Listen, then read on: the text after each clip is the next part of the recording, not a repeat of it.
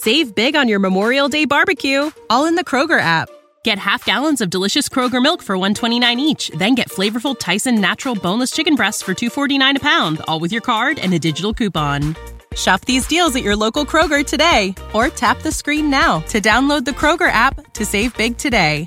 Kroger, fresh for everyone. Prices and product availability subject to change. Restrictions apply. See site for details.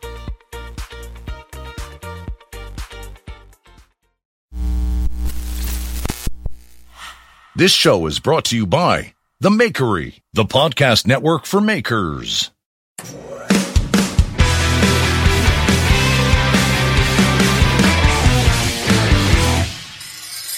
What's up, everybody? This is another fine episode of the Knife Talk podcast. My name is Mareko Maumasi of Maumasi Fire Arts. As always, I am here with uh, Craig Lockwood of Chop Knives and Geoff Feder of Feder Knives. I'm a little hungover actually right now. I think I got about three and a half hours of sleep, oh. uh, but I'm going to do my best to answer your guys' questions. We're here to talk to each other about past weeks, struggles we're dealing with, and you all are dealing with. Answer your questions. I just have a good time and catch up and collect, uh, collect. I don't know what I was going to say. Collect Don't worry something. about it. Anyways, uh, yeah, but I guess to keep you company while you're in the shop or on the commute. Uh, we're here for you, and we thank you for being here and listening to us. Uh, we're here for you. here for you. and uh, yeah, the dream team's back together, and we're I think we're all in a little bit of shabby shape. Um, maybe whoa, whoa, Craig, speak for well, Craig, you two. Craig, you two speak for yourselves. All right, Craig. You two. You started off then. You're you're bright eyed and bushy tail. so you two are hungover bums today. So I know you're yeah. both struggling and feeling it.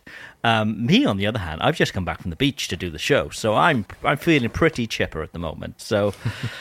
I'm sorry if I'm very irritating for you two. no, it's fine. I just, you know, you're I'm just gonna have to carry the show.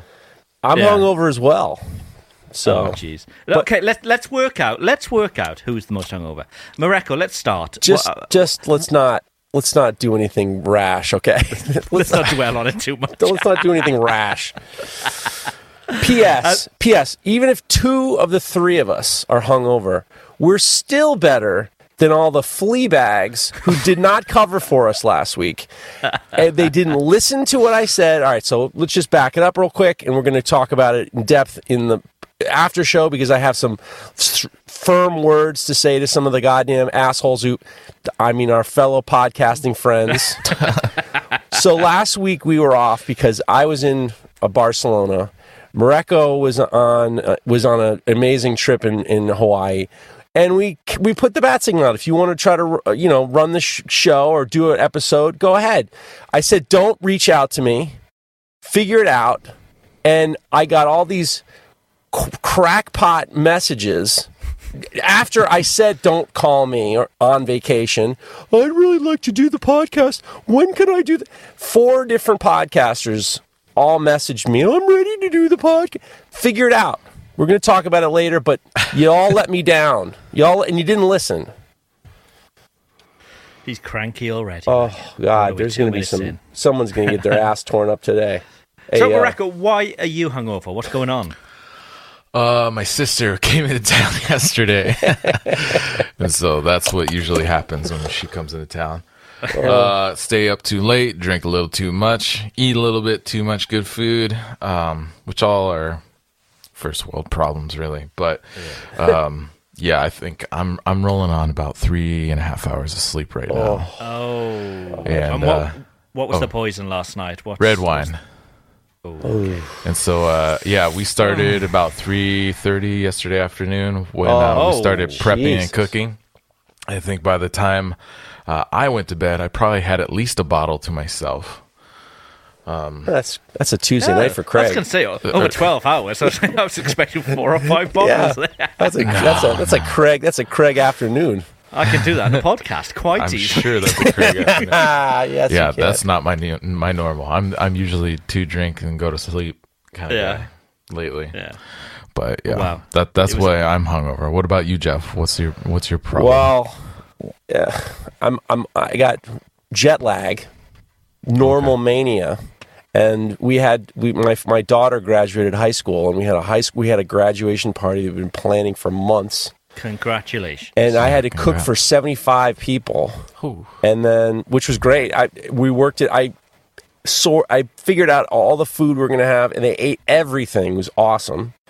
But then our friends started bringing over, bringing me tequila drinks, and I'm Oh. cooking and drinking tequila, and then an Aperol Spritz showed up, and then a couple of Heinekens showed up, and and then we were cleaning up.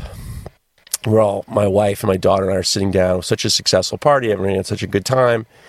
And then all of a sudden, I got up and I was like, I think I'm drunk. And they were like, Yeah, why don't you go to bed? So I went to bed, and here we are. You know, so nice. Uh, I'm glad I didn't mix it up like that because I Oh. would have been I would have been uh, unable to do the show. I think I woke up at six. Then I I'm such a pussy these days. I me too, dude. It's, it's not. It's not easy anymore. Not, it's not easy anymore. It sucks. But you know what? I had this conversation yesterday with my wife. So lately, I can't drink much anyway because it takes me out for two days afterwards. I'm just, you know, I'm running at ten percent for the next two days. Um, but food has always been. I've always been fine with food. Stuff myself rotten. We went out Friday afternoon because uh, the kids weren't with us, and we stuffed ourselves rotten. All day yesterday, I was in pain, like a hangover, like a food hangover. Um, so yeah, it is just a sign of getting old. I think, lads. That's it. We're all old. Yeah. I'm getting old. Jeez. What can It's a hard thing to admit. How is uh how is Hawaii? Hawaii was awesome, and I got to give a shout out to my wife for documenting basically everything. She did a great job uh, getting all these great photographs of the different stuff we went and did, beaches and historical landmarks and and food and markets and all the shit. It was cool. It was a lot of fun, and um, I, I gotta also give a, a massive shout out to Peter Swarsbert and Neil Kamamura because they were both great hosts, uh, very generous hosts that helped take care of us uh, while we were there, and uh, it was a lot of fun. You know, saw a lot of great things. Nice, nice weather. Good weather. Uh, yeah. So both of them live at high elevation locations on the island. Uh, Peter's at about a half mile above sea level, and Neil's about fifteen hundred feet above sea level. So it gets a lot of rain where they're at in both locations. Um, where Peter's at, it stays pretty cool, um, around seventy degrees. But at Neil's, the humidity is horrendous this time of year because it's it's leading in the summer, and every day it's raining for at least two to six hours Oh, wow. and it's Wow. it's a lot of rain. And so and then the sun comes out. and so then all that moisture starts to evaporate. So it's like you're in a fucking sauna. Um, and you're just like fully dressed, shirt, shorts, flip flops, and sweating your fucking balls off. but it was good. It was still good. It's hard to complain, except for those fucking mosquitoes. Um, they love me. And anybody out there who they don't love and they totally ignore, I, f- I hate you. Um, and so, So what? What was the best thing you put in your mouth? What was the best? Hey yo, whoa! what kind of fucking show is this? I'm sorry. I'd have to think about that for a second. And- and nothing jumps to mind actually really quickly. Um, I, I we ate a lot of really great food. Actually, probably some of the best stuff we had was like shave ice over on the Hilo side uh, at this little shack uh, at the market, and it was like a strawberry shaved ice, fresh strawberry juice, um, and uh, what was it? Haupia, which is like a, a coconut pudding uh, sauce over the top, and then a drizzle of lilikoi, which is a passion fruit glaze, uh, on top of that, and that was Wow. pretty fucking delicious. That sounded pretty Oh. exotic. I thought of it. So when we were in Volcano, I had a friend uh, who used to live in Hawaii. His family owned a restaurant there, and so I was like, "Oh, we should go to this restaurant, the Lava Rock Cafe." They do, they happen to not be open Monday nights, which I don't blame. A lot of restaurants, even here in the mainland, aren't open on Mondays because Monday's fucking slow, and we failed to look into that. I just assumed they'd be open, and so we went to five other spots. A couple were open, but they were insanely expensive, like fifty dollars a plate, like a f- like thirty dollars for a cheeseburger and fries, and we're like, fuck this. And we found a little spot called Thai Thai, and it was a Thai restaurant. And I had one of the best curries I've had in my life there. It was awesome. It was like a red red curry with peanut sauce in it, with beef and all of the Oh, peanut and every- sauce. You said peanut sauce. Okay. Sorry. Peanut. Yes. Yeah. Sorry. Peanut. Okay. I got it. Thank you. Sorry. Yeah. And uh yeah, I was good. Do they have like a like a national dish there on the island? Locomoco. No, Oh, you did say you did say before, actually, didn't you? Yes, yeah. uh, Locomoco was. no, I don't know if that's there. Uh, it's they do a lot of like spam dishes and stuff like they they honestly though they have uh, I think like uh poi would probably be their their uh, thing in Hawaii that they're known for. It's a starchy uh, root vegetable um, that you really have to beat the shit out of to uh, make it edible, and even still, sometimes it's challenging to eat. Uh, we did find a place, Fucking awful. yeah, awful. but it's got all this stuff. Like if you ever saw The Matrix, and and they uh uh what is it? Neo is first uh, pulled out of the Matrix, and he's sitting in the cafeteria like portion, uh, the mess hall, and they're just like pouring out this glop, and they're just like into a bowl and hand it to him. Um, you know, Pretty I- much like that. Okay, yeah, I appreciate the Hawaiian culture and all their history, but uh, poi is still. I I try it every time, and I'm like, yeah, that's still not my thing. So Ah, fair enough. Fair enough. Geoff, Please. best thing you've had in your mouth then while you were away? Oh my God! I mean, Barcelona is the is the best. I mean, I'm we're ready. My wife and I are ready to move. It's like the Lower Oh, East wow. Side of Manhattan by the beach, by like a tropical beach, nice. and everything. I mean, I went up to my back teeth in jamon. I eat so much jamon iberico that it's like it's just ridiculous. And the best thing, for no question, is uh, the first day I got to Barcelona with uh, Florentine Kitchen Knives. Tomer always takes me to see our chef Borja, and Borja, this restaurant Ultramarinos Marine, just I mean, it was like omakase Spanish food, and it was like, I mean, it was amazing, and uh, I put it all out on the Instagram. So, I what's the best thing? He did some cu- cured fish that were that were pretty unbelievable, and the shrimp were amazing. He made this these like baby squids with garum, which is like this Roman fish sauce that was unbelievable. Uh, we had a great meal at, at Florentine. He had uh, one of his guys, uh, Ernesto, was the sh- it was was a cook, so he cooked for us for the, the parties, and we had um, we had two knife talk listeners there.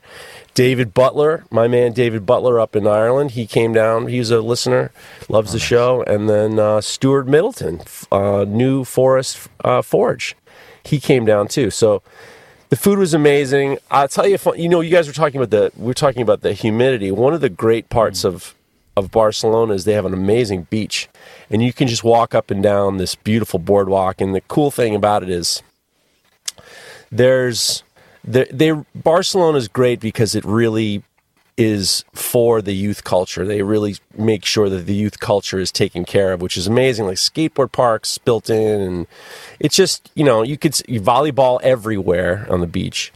And we just enjoyed walking up and down the beach, and all of a sudden we see the sign, and it says um, "nudists and non-nudists welcome" on the beach. So you know, you you know, you- you're you're ready. You're ready for the tits out, and we understand. you know, Europe they like the you know, not a big deal. But there was this co-mingle nude beach, non-nude beach. So it could be you could be nude or not nude.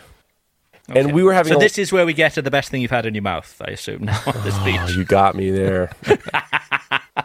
yeah, never mind. I was going to tell a story, but you fucking totally derailed me. Oh, sorry. No, sorry. no, no. I was just going to say, I was going to say the greatest part of if you go to a nude beach, you're there to be nude. But if hmm. you go to like commingle, you're looking for something. And you You're know, being it's kind of weird. I mean, it's weird.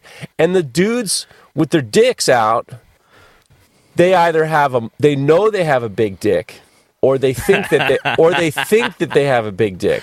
Well, the dudes with little dicks wouldn't go, would they? Let's I saw it. one guy. He was so small, I thought it was a woman. You know, it's no dick. Well, you're having a good look. That's that's okay. Well, it was, you know, I mean, established that. I was trying to, you know, I, I don't know about the Spanish anatomy very well, so it just seemed as though I need. So, but uh, what else? Uh, everything was great. I mean, the food is Barcelona's the best. I mean, it's just like insane. And I'm going to go back next year. We got got invited to go back next year. Nice. My kid had an awesome nice. time. My wife had an awesome time. Tomer had a great time. His family's amazing. Actually, Tomer's mother and wife made amazing food. I had dinner with them and their family, and the food was. Mm. They made amazing food. So I ate well every every. There was nothing I didn't eat that I didn't enjoy. Good to hear. Nice. Good to hear. Okay. Well, you're both you're both braving up anyway. You sound as if you're you're back on track. Well, Shall we do some knife talk? sure. Wait, I was going to ask you, Craig. It looks Yes. like you've been playing some music lately. What's that about? Uh, yeah, a lot. It's it's it's you know it's summer season, it's gig season, so Right. we're gigging sort of twice a week at the moment. Um, yeah, so it's busy, and we've got um, we've got. I, I think I've told you in the past we've we've got like a big big festival coming up. There's like twenty seven thousand people there, you know. Um, so we're gearing up for this big festival show, and uh, it's been. I, I don't know if you guys know about Glastonbury. It's it's a, it's a huge music festival. Yeah. There's like s- I think there's seventy three stages this year. Holy it's massive. shit. Massive, massive. It takes like three days to walk around. Um, but that's been this year, so it's like taken over the TV, so they're showing all the gigs, and it's just got- just got me super excited, ready for our festival show. So, Right. so yeah, it's it's pretty cool. So last night at Glastonbury, Guns N' Roses headlined, and um, it was live on TV, and I thought I'm going to watch this because let's face it, it could be a car crash. Axl is isn't looking the coolest at the moment, um, but they absolutely nailed it. It was brilliant. They played all the hits, um, and he was just rocking. His voice wasn't the greatest, but they, you know, he was doing it with confidence from the smile on his face, and it was just the crowd were loving it. It was brilliant. Yeah, They, I'm glad he kind of pulled it together and got back, got Slash and everybody back. It seems as though he's just like kind of almost matured too late. yeah, yeah, know? possibly, yeah, yeah. But I was expecting it just to be embarrassing, you know, to seeing these old men trying to rock out on stage, but they, yeah. They had it, and they brought Dave Grohl on for uh, Paradise City at the end, Wow. Oh, nice. and it all went off. It was yeah, it was pretty cool. It was pretty special. Dave Grohl's great. I'm a big fan. Yeah, well, they played at Glastonbury, but they weren't announced. So they had um, like the main stage there. It's called the Pyramid Stage at like six p.m. Um, it was just in the in the lineup. They had a band called the Churnups, and everybody's like, "Who the hell are the Churn Ups?" And um, there's a bunch of bands that have you know reformed recently. Everybody's like, "Well, it must be one of these one of these bands like Blur or something like that." And um, the Foo Fighters came on stage, and the whole place went fucking mental, as you can imagine. So they did they did an hour set, and like Paul McCartney's there in the wings watching them and stuff. It was yeah, it was pretty cool. Wow. Do you have a Paul Yes. McCartney impression? Impression? No, uh, a visual one you wouldn't be able to see. Oh. it's basically leaning back with your thumbs in the air. Basically, yeah, it's it's it's visual. Yeah. Okay. Do you, but Mareko, do you have a Paul McCartney impression? No, no, not at all. I just I feel like I've seen a few lately, and I was like, Craig's got to have one of these. No, no, no. He's, the man's a genius. I'd, I'd, I'd be gentle on him anyway. I see. Okay, let's do some knife talk. I mean, we're, we're 20 minutes in. We haven't talked about knives at all. We At also, all. just besides, we still have uh, the listener feedback and we have uh, dumb things people say. Okay, there's plenty of that. Okay, Knife Talk is sponsored by Evenheat, the manufacturers of the finest heat treat ovens available. To find your next oven, go to evenheat-kiln.com. com. Okay. Um, first question is from Navigator Knife Company or Navigator Knife Co. on Instagram. Um, and what they've done, the same as everybody else, they've DM'd us on Instagram. We are Knife Talk Podcast. Um, DM us your questions and we'll try our best to get to them. Um, hey guys, I make pattern knives uh, uh, for leather workers. And I just had someone ask me to send them the digital design so they could bring in bring it to another maker um, in Serbia. I told him I don't sell my designs, but he could order a knife from me and then he'd have the design. Or should I sell him the design for 400 dollars, I think he's saying. Uh, got me thinking of the offset serrated reel and all the makers asking for specifics. Have you guys had requests like this before? Hmm. I'll start with that one actually because I do I do sell my designs. Um, at least for one of my uh, designs, which was the box cutter. Um, and it yeah, it sold quite a bit. So it's I think it's like five dollars, uh, five uh, euros, um, and you get the digital design. Um, you know, so you can then get it laser cut or cat or print it out and do your own thing. Um, yeah, I'm surprised more people don't do that these days. Actually, um, I mean, I'm selling mine for virtually nothing, just to just to see, you know, to sort of test the waters. Um, but yeah, I think if people are going to rip you off, they're going to rip you off anyway. So you might as well make a little bit of money from it, I suppose. um, but we, yeah, I think I've sold quite a, a, few hundred of those, you know, and it's one of those things you don't do anything; it's all done automatically. People buy it, they get the email with the design attached. Um, super simple to do. So I'm surprised more people don't do it. But um, um is it something that you guys would consider, uh, Mareko? Probably not in your case. Well, I mean, I designed knives for uh, Montana Knife Company for our friend Josh Smith. Hmm. Um, but yeah, I don't know. I think part of the biggest problem with uh, doing that was trying to figure out because I don't I don't do design work for other people, and so trying to figure out pricing or how to like what to what the value of those designs are uh, was actually really challenging. Um, and I would actually be interested in getting your input, Craig. And obviously, I think you've done more stuff in the digital realm, um, mm. but it would be interesting to get your feedback on how people kind of because you could or come up with a price point because you can spend just a couple hours and come up with a really nice knife design and stuff like that. And so then, what is that knife design worth? Uh, if is it just a one-off, or are there going to be thousands of knives being made from that uh, design? Or, like, what's the value of your input?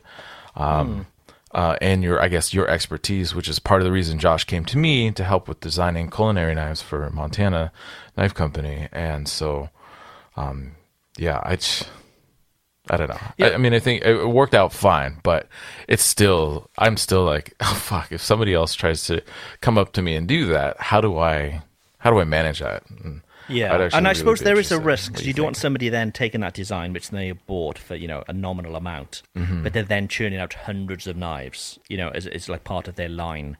That that's that wasn't the intention of putting a design up online, but um, sure yeah, that uh, that that would be something that that could get quite interesting quickly, couldn't it? Because you know, could they then sell that as a designed by Mareko Maumasi knife? You know, it's right. yeah, it's a bit contentious. Maybe I don't, I don't. Yeah, you'd have to probably word that quite carefully. Have some sort of legalism all around it. Uh, Geoff, what do you think? Is this something that you do? Something you'd consider? Um, I I, I prefer not to. Um, yeah.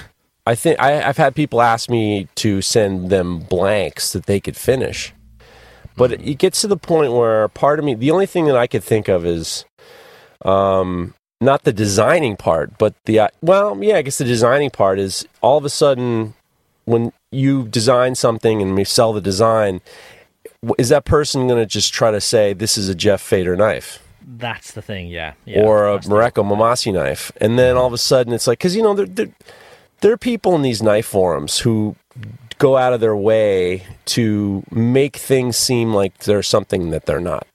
And I would wouldn't want to be in a position where there's this, you know, I all of a sudden get an email saying, "Oh, I got one of these knives from this dude, and he says you made it, and I want you to fix." It. Like, I don't want it. I don't want my name involved with anything that's not something I'm involved in. You know, I just yeah, think, and I don't mean to sound like a big shot or anything like that, but all of a sudden, it, it kind of makes things on the weirder side, and I, I don't know, I that's that's an interesting concept. Now, if somebody wanted me to design, if some company like you know, like what Mareko did, wanted to, to, to me to design something for them, I, I'd be interested. But you're Mareko's right. You got to like weigh out everything out and figure out what the end result is and you know you you got to do a contract to you know figure out what's going to happen in the future. And you got to take it you should take it seriously you know. Yeah. Yeah. No i, I completely understand and obviously you know there's a whole uh, past and experience that you've built up for then to somebody then take that design do a shitty job. You say yeah you're completely right. And then right. and then it's also the idea of like there you're you're you're all of a sudden it's like somebody gets your design and they say, "Oh yeah, Geoff and I made this knife together," and I don't even know this person. It's like mm. you're getting you're getting lumped in with could someone who is just like not a good person or or or, or honest, and then all of a sudden you're always going to be linked with this flea bag and. I don't know. It's weird, you know. Yeah, there's an association that's going to be made. That yeah, I got you. I mean, I, got you. I may be hungover, but I mean, it just seems like, you know, I don't want to be you, involved. You with may be or you are. I am. On a, on a scale of 1 to 10, how are we feeling at the moment? I may, well, which is 10 is like toes up or. Or ten is ten is toes up, head down the toilet. Oh. yeah, it's, it's oh, I'm in a good a way. I'm a seven point five. Oh, sweet. that- that's pretty bad. It's not that bad. I mean, you know, it's not that bad. Seven point five, right? Okay, okay. Um, well, I tell you what, if you were going to uh, design something, and let's say you're working with a big company who are then going to make thousands of them, or whatever it is, or what it's a one-off, somebody wants to buy a design, or you just want to do some design yourself online, you could go to knifeprint.com. You know, that's I think that's quite a good user case for it. Um, you can then download your designs, and whether you want to sell them, completely up to you. Um, but what's really great about knifeprint.com, it's it's CAD in the browser, uh, no software to install. Um, you just sign up. You got special tools in the browser to help you, uh, specifically for knives as well. The tools that they've got, um, a really good sort of help center, education center. If you've never done any CAD before in the past, they make it super super simple. Um, and then the great thing is, once you've designed your knife, you can then either print off a uh, template to paper and then use that to cut your steel, or they'll cut it for you. Um, they'll get a water jet cut or laser cut. You pick the steel, the thickness, whatever you want, um, and they'll ship it to you. So go take a look at knifeprint.com, a really sort of good, unique service. And um, yeah, we just come up with another user case for it. So go take a look, knifeprint.com. I've been hearing a lot of good things. The, the Dennis Tyrell videos on how how to, to use Knifeprint has been very successful. So Yeah, they've started like a masterclass video series, um, and Dennis Tyrell's just done one as well. Um, so yeah, if even if you just you you just want to dip your toes in the water of sort of, of CAD, um, computer aided design, for those who don't know, um, they've made it super super simple. So yeah, it's, wor- it's worth taking a look just for that. Knifeprint.com. Who's taking the next? Uh, this next one is from Corey Eck, right? sure, Am I saying that right? yeah. hey guys, uh, I have a question and a small request from you. My question is what methods do you employ when forging to get your steel as straight as possible before going to grinding or heat treating? I seem to always come up with a small warp somewhere in my steel, regardless of how long I spend trying to make it straight and flat. My small request is a condolence shout out to the family of Ken uh, from Ken's Custom Iron, who recently passed away. He was a big help when I first started blacksmithing and bladesmithing. I appreciate you guys and enjoy the weekly banter. Keep up the fine work. Condolences to Ken and his Yes, family. Definitely. What do you do, Craig? You know, when you're forging out a blade, you spend, you know, all this time hammering that fucker out. What do you do? I get like a rolling pin and um, I put it down on a kitchen counter. I, I mean, I've got a fair bit of weight behind me, so I put my weight over it and I just roll and roll. that's a until it's good nice ass answer. flat. That's a good ass answer right there. Rolling pin. You didn't remember that uh, one? That's that's the best the best way. A, a nice sort of so, soft wood generally works better. You do get less marks. Um, you'd want your tool, you'd want your tool mark showing in the steel. So that's that's that's personally what I do. And you know what? If if it's finding a bit difficult, you just soften it up. So put the steel in the microwave just for a minute or so. soften, soften it up and then roll it out. That's the best answer. That's the best forging answer you've ever given ever, and it's actually very good. I, you got to make rolling pins for blacksmith rolling pins Yeah. for uh, think so. straightening your knives. Yeah, yeah. With driftwood, driftwood would work very well in that situation. Yeah. That's hilarious. Uh, no, Craig, uh, Geoff, do you have any a- advice? yes. Okay, let's hear Um, it. I think number one is take advantage of uh, uh, lower heats to straighten things. I think take advantage of the normalizing cycles. You can. I always when I'm normalizing knives, I'm always like looking at them because you still have enough heat that you don't have to hit it, um, but you can kind of adjust it. Uh, and the other thing is, is I saw I was watching uh, uh, the Nick Rossi videos, and what he does is, oh no, no, it wasn't Nick Rossi, it was uh, Jason Knight. In the normalizing videos, what he was doing was he every so often, all right, normalizing is you're you're, you're bringing it up to a certain temperature, and then you're slowly, slowly letting it um, cool down to prepare the steel for hardening.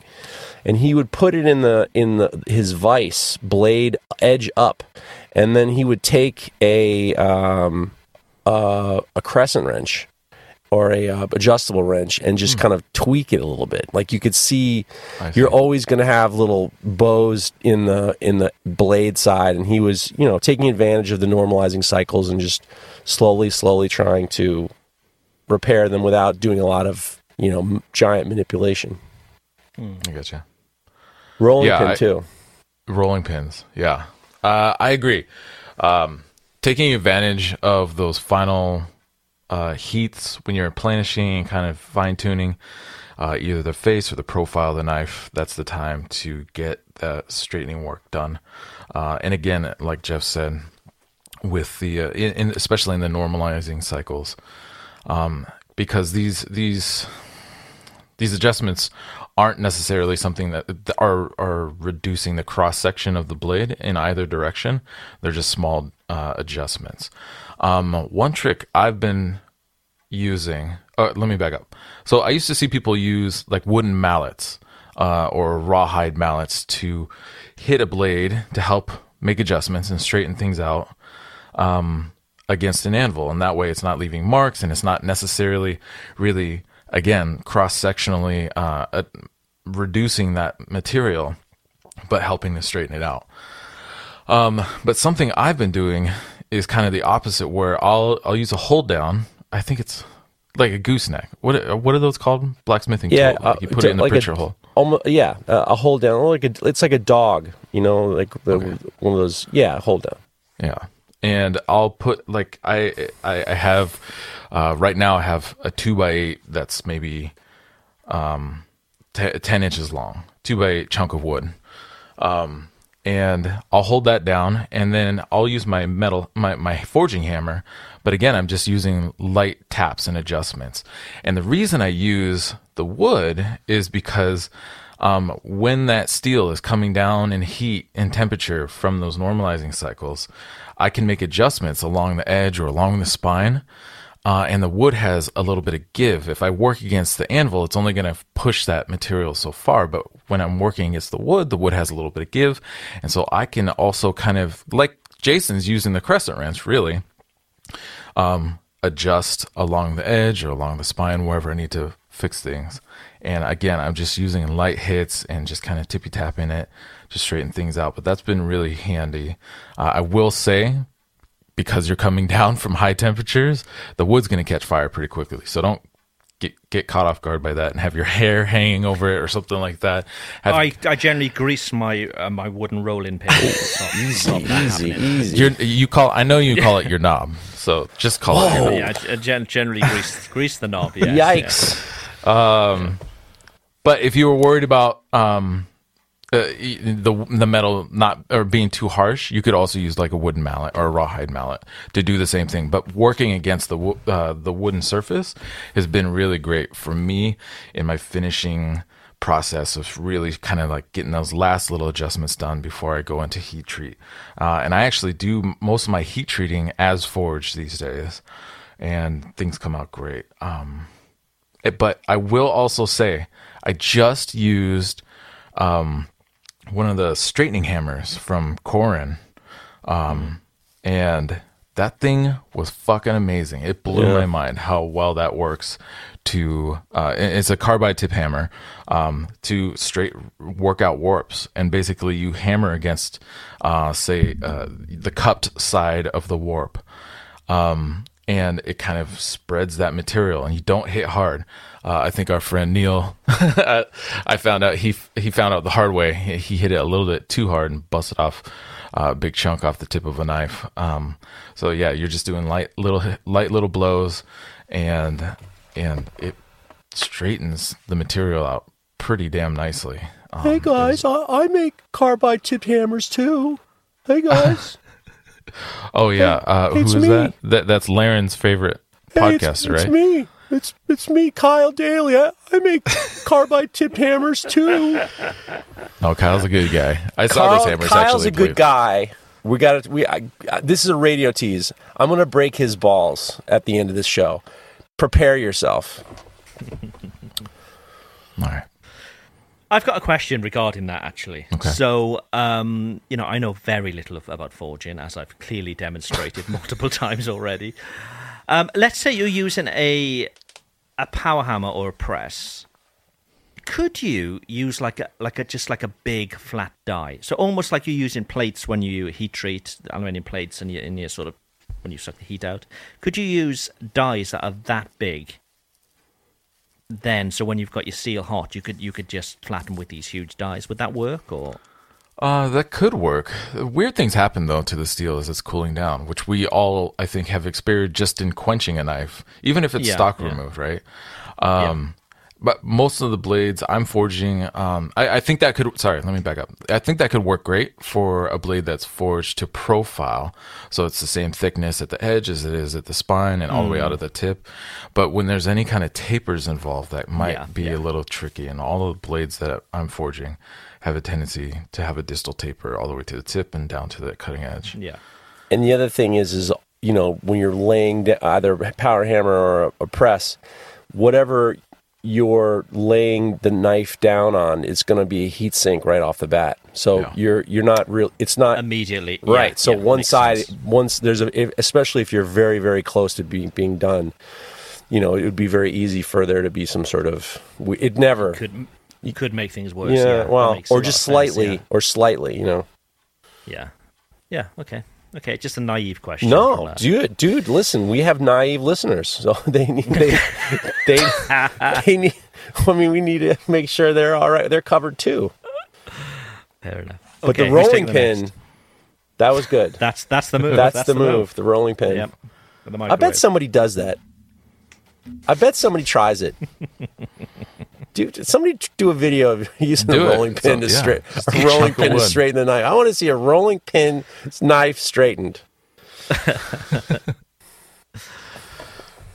Geoff, you want to get this? Oh yeah. one? Oh jeez, I lost my place. Um.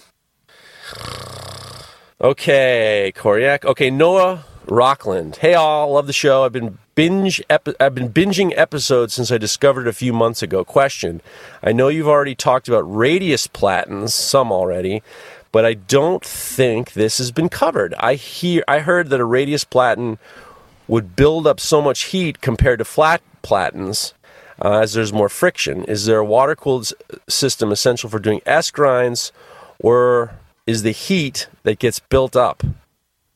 Uh, uh, not ba- uh, or is the heat? I'm sorry, guys.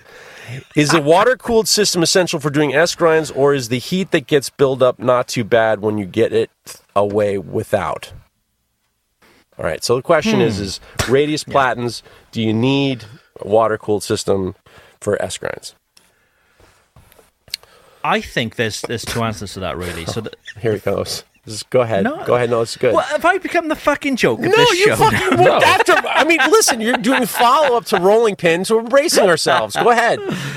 But okay, so there's there's friction being built up even when you're not putting anything against the platen. You know, um, the belt is just running, so there's friction being built built up. Um, when you're actually putting a blade against that platen, I think there's more friction being built up on a flat platen because you generally you you got a long surface that's being you know if you're doing a you know a flat grind for example, it's a lot more material. If you're just edging a bit out, um, that's what she said. if you're just if you're just edging a bit out, there's less material actually hitting that platen as you would with uh, whether it's a radius platen or you got like a like a big wheel or something like that. You're taking almost taking a chunk or a divot out of that steel, so you're not you're not touching as much steel. So in so I think there'd be less friction, you know, in use than there would be against a, a flat platen. Mm-hmm. Am I right? I, I, so in my experience using the uh, uh, radius platen, um, yeah, actually, when you're doing the S grind uh, or grinding that hollow, it grinds cooler. Um, Yeah. and I will say the the actual platen itself does build up a lot of heat. Uh, Because it's protruding out from where that flat platen would normally be, therefore more of it is definitely engaged. But the the concern about heat buildup in your platens is has more to do with your belts than the actual blade because no matter if you have a cooling system behind the the platen um your belt your your blade is still going to get fucking hot from all the friction in grinding and cutting especially if you're not using like fresh belts. That heat is still going to build up in your blade. It doesn't matter if you have a cooling system. I think a lot of people think oh if i have a cooling system behind my belt uh, like a water cooled platen that's going to help keep my blade cool. And that's not the case. Um, it might help a little bit, but it's more about um, uh, I guess kind of protecting or kind of um, taking care of those belts. Uh, and and maybe the heat transfer also that goes to the wheels. I've had idle wheels, uh, especially rubber idle wheels, get really hot from S grinding because that heat that's transferring from the platen into the uh, uh, down to that wheel, um, and it it started melting the fucking wheel, but the blade was still grinding fine. Um, if you really, if you're trying to figure out how to keep your blades colder or cooler while you're grinding, a wet, like a, a misting system or a wet grinding setup, like what Ben Kamon has, is going to be uh, the move. But um, when it comes to radius or uh, water cooled platens, it's more. I've, for, in my experience, it's more about kind of taking care of that belt. But your blade is your blade is always going to build up heat unless you have water actually like cascading across the blade while you're grinding. Hmm. And that's like water everywhere. Who needs that? I mean, some people are into water sports. Oh, Don't don't hate. don't hate. Don't hate. Just put a towel down. Are okay, all right. you guys are unbelievable today. The, when when we were at, at Florentine when we were grinding knives, there was one. I've noticed that sometimes we would. Oh, I usually with a flat platen, I always have a board by the grinder to when I'm to rest it against to make sure that the the platen is in line with the wheels, so it's not sticking out. And every time um, the platen's sticking out, the corners touch more of the of the belt than the this face does until you know so the corner the top and the bottom of the platens were getting really hot because they are engaged like you were saying completely with the platen I, yeah i don't i don't um I I mean, friction with belts. There's a lot more than just it's a fl- it's a radius platen. It's it's how fast you're going and the the size of the belt and and then also how dead your belt is. And there's so much more to it than here's you know your your your radius platen sticking out. It seems like there's a lot more to it. I don't know what the fuck. I've I've never ran a water cooled platen in all of the time that I've made knives. There's a lot of Yeah. people who do. It's I mean no, and I think that's great and good for them. I'm just saying that I feel like it's not really uh if if there's ever been an issue with the platen getting hot, it has nothing to do with the knife blade. It has more has had more of effect on the belts. Yeah. Yeah. Fresh belts are always going to help. They're always going to be better off with a fresh belt, without a doubt. Yeah. And where would you get them from? Uh, let me have a think. Combat Abrasives makes the world's best abrasive belts for knife makers. Available in any size at unbelievable prices. Go take a look at combatabrasives.com and get 15% off with promo code KNIFETALK15. Do it now! Do it now. Okay, Blades by Johnny. Um, hey guys, I have a question for an 8 inch Damascus chef knife. How thick would you leave the spine after forging with a distal taper? Um, been having a hard time uh, gauging for thickness and forgetting about decarb and becomes too thin for what I'm uh, aiming for when I get through the decarb. I appreciate the podcast and everything you guys do. Uh, Mareko, probably one for you, that one. Um, if, you feel like you forged it too thin, maybe now that knife is a brut de forge knife. Uh, I usually try to account for like uh, let's see, in my in my, my chef's knives, the thickest part of the spine before it transitions into the integral bolster uh, is usually around 160 thousandths of an inch, uh, which is just over an eighth of an inch. Um, and so, but when I finish forging, it's probably closer to 200,000. So that's basically 20 thousandths either side, um, either side of the knife, um, or around j- just over 3 sixteenths of an inch. Um, so that's, that's what I go for. And then the edge you have to leave thick anyways, because, uh, you, you don't want to forge it all the way to thin because then you're going to have some issues in heat treat and cooling, which we kind of discussed earlier. Um, along the edge, I usually try to leave uh, the knife edge at least a sixteenth of an inch thick um, when I'm going to straight into heat treat. Yeah, makes sense. Okay. Anything to add, Geoff? No, No, that's right.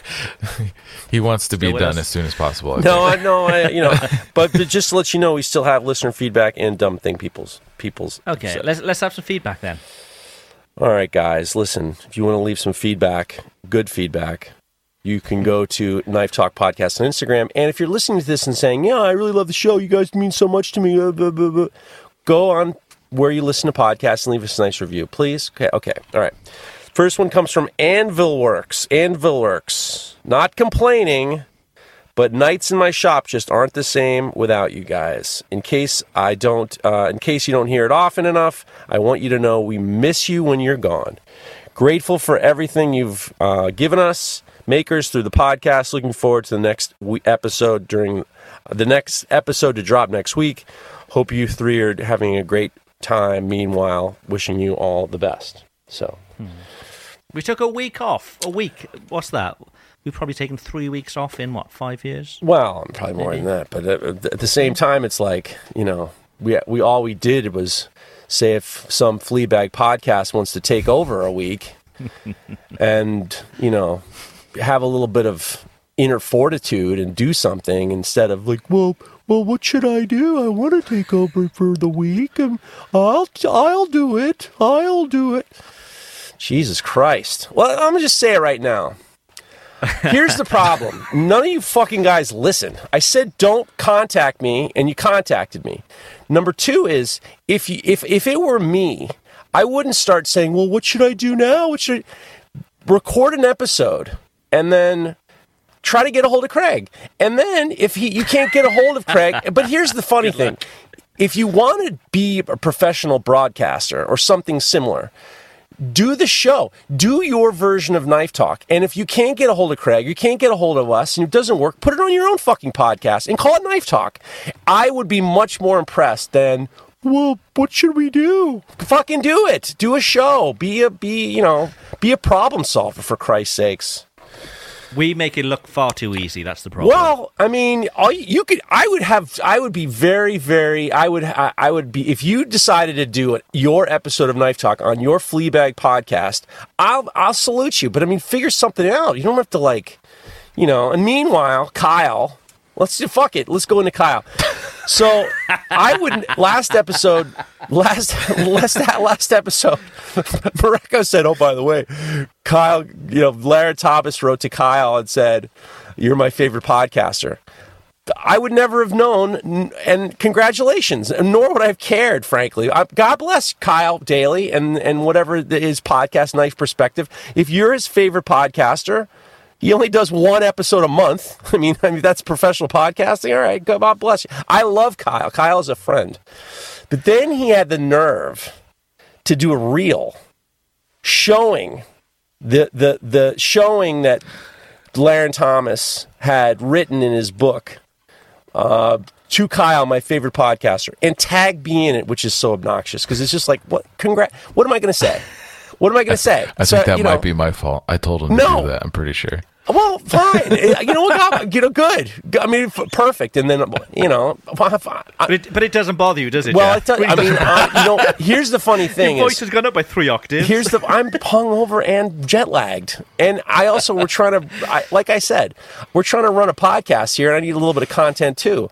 But the funny thing was, these two knuckleheads, Larrin Thomas too, knucklehead, he gets into my DM saying, you know, I had a, I got a screen cap. Oh, you know, I'm just kidding. You know, you're my favorite podcaster. You and I'm like, yo.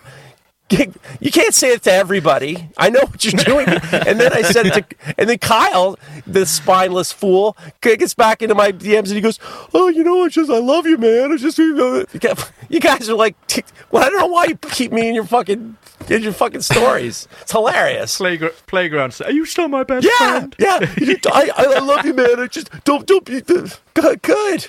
Good. I want to hear the Larrin and, uh, and Kyle show, but there was none because you didn't record anything. Guys, do your episode of Knife Talk. Don't leave me out of it. So there's my listener feedback. Oh, There we go. Okay, nice. Sorry, uh, that was a little bit off the chain.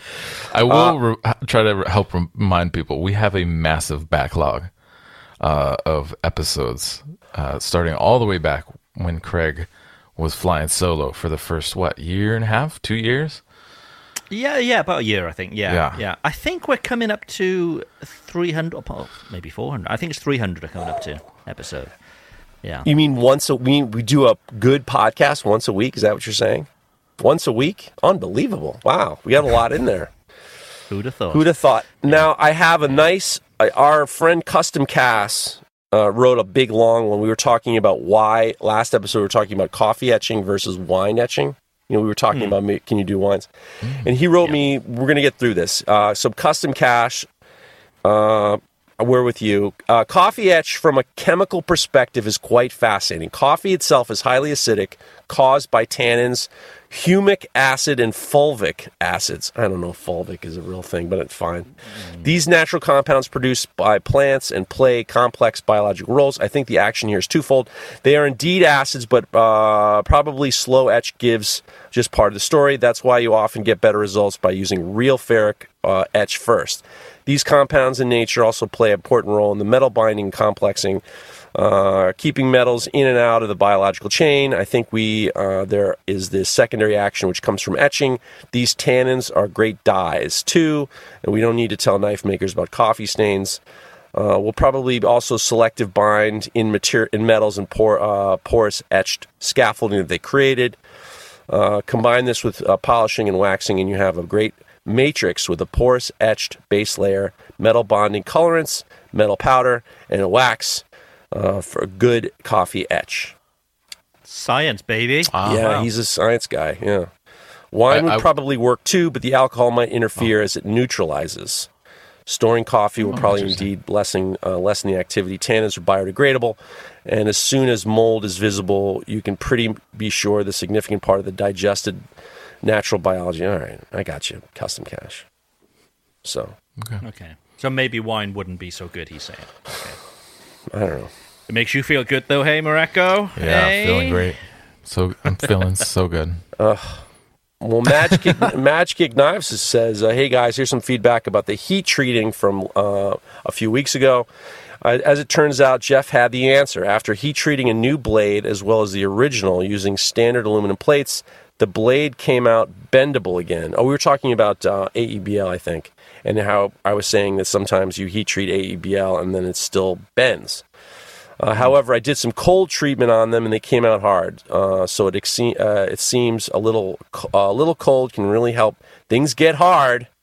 Uh, who would have thought? Thanks, guys. Uh, oh, Jesus. Sorry. Talking, talking about the cold, those guys in Canada, they get a cold in the winter, but you know what they do get? Great deals from MaritimeKnifeSupply.com. That's a bit tenuous, wasn't it? Um, they've got everything there. Maritime Knife, MaritimeKnifeSupply.com. Steel, belts, handle materials, tools, forges, kilns. Basically, anything we advertise on this show, Lawrence makes sure that they sell it there at Maritime Knife Supply. Um, belts are 10% off if you buy a pack of 10. They're you know, distributors of, of uh, combat abrasives, all the good stuff. Go take a look. MaritimeKnifeSupply.com and their Maritime Knife Supply on Instagram too. Have a look. Okay. Any more feedback from our lovely, lovely We audience? do, but I feel like maybe we should get into the dumb things people say. Um, Okay. Yeah. dumb things people say. This was from our friend of Falcon Knives AK. And basically, it's stupid things people say to you at a knife show or at a convention, or it's usually knife related or something like that. Um, Plumley Knives says uh, stupid things people ask you when they want to know what metal you use for your knives. Whenever I get this question, I usually say high carbon steel because most people don't know anything about knife steels. Uh, there are people who don't like that answer and want to know what steel I use, so I'll tell them the names of the steel. Uh, then they'll get this foreign look on their face, and I ask, uh, and then they ask, "Is that a lawnmower blade?" Or, uh, or the occasional person will ask if it's the same as mild plate steel. I know people don't know, but it annoys me to have to explain what is good knife steel and why uh, it's good for them just uh, to be disinterested in the answer that they thought. Hmm. This is the problem. It's like we have this niche community where we talk to each other and we say words like heat treatment and we say these things and we assume everybody knows what we're talking about and then all of a sudden you got like, you know, some schmuck from down the street who wants to know about, you know, hey, can you make this knife out of this rebar I found in the ground? And it's like, yeah, not really. Well, why not? They did it on Forged in Fire. And it's like, ugh. Bays, and it was the best knife in the world. Yeah, no, people use words like, "Oh, well, what's the what's the metal you're using?" You know, as soon as someone says, "What's the metal you're using?" It's just like that's this. That's when it's that's when it's like, all right, you've played your you played the wrong hand here. What's the metal? Yeah, you, that's what um, I was actually years ago when uh, I was with John Ariani, Cliff, and Jesse and Carrie. We were doing the the the um, Maker Faire, and this guy was like just chirping at me, and and I could tell that he was did, had no idea what he was talking about. But then that's when he says, "That's exactly." He's like, "Well, you know, what what's the what's the metal composite of what you're forging?" And I'm just like, "Okay, now we know we you've exposed yourself as being an idiot." So when the people say metal, that's usually how much how much metal? Yeah. Save big on your Memorial Day barbecue, all in the Kroger app. Get half gallons of delicious Kroger milk for 129 each, then get flavorful Tyson natural boneless chicken breasts for 249 a pound, all with your card and a digital coupon. Shop these deals at your local Kroger today or tap the screen now to download the Kroger app to save big today. Kroger, fresh for everyone. Prices and product availability subject to change. Restrictions apply. See site for details. Seventy percent metal in this. So blade, what's yeah. the what's It's like- the it's like, it's like good sausage? what's the type of metal you're using for that knife? As soon as they say metal, you know they played the wrong hand. Wrong hand. Copper.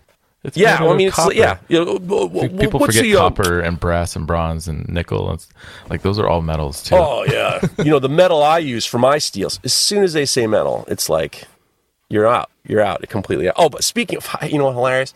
So when I was in Barcelona, I there my family left, and um, I was t- teaching the last class, and I was in the hotel room, and I was just like, well, let's watch some TV. The only show I couldn't understand any. I watched a little bit of indoor soccer, which is weird. It's like in a basketball court. But then the only show I could watch that I kind of knew what was going on was Forged in Fire. I ended up watching two episodes of Forged in Fire in Spanish. And the crazy Yeah. part is, you know, you see guys you know. I saw Grizz was on it and all these guys. And I'm just like, I don't need to know. I know what's happening. You know, you can tell what's happening. And it was funny. That was the first time I've actually spent time watching that show. But it was in Barcelona. Very funny. Hmm.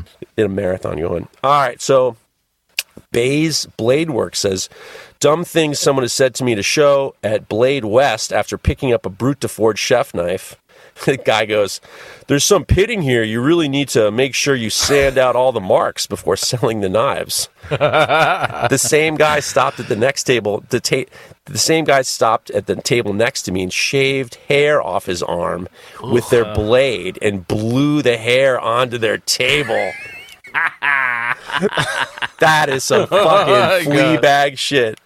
That's a move. of Oh my god! Wow. Yeah, it's like it's like uh, Tinkerbell springing, you know, putting them with the pixie dust. Fuck. You're gonna start seeing knife makers with dustbusters on their tables. That's got to be the new. Th- that's got to be the. You have to figure out a way to like, you know, when you blow a kiss. You ever see someone blow a kiss? That's the got to be the new like knife makers blowing the kiss is blowing the arm hair off. Something like this is fucking gross. you really need to get the pitting. You got a lot of pitting here on this brute forge knife.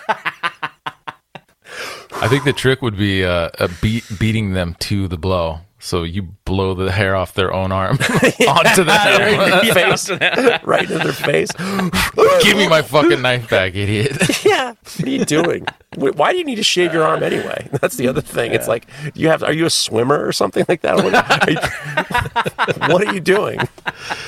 Can you imagine? Yeah, unless Michael Phelps walks up. Somebody's pulled their pants down and started to shave their pubic hair. Manscaping. Can you imagine the fucking look on everyone's face? Let's see how sharp this is. Zip down. I don't know why that's so funny to me, but it would be the most.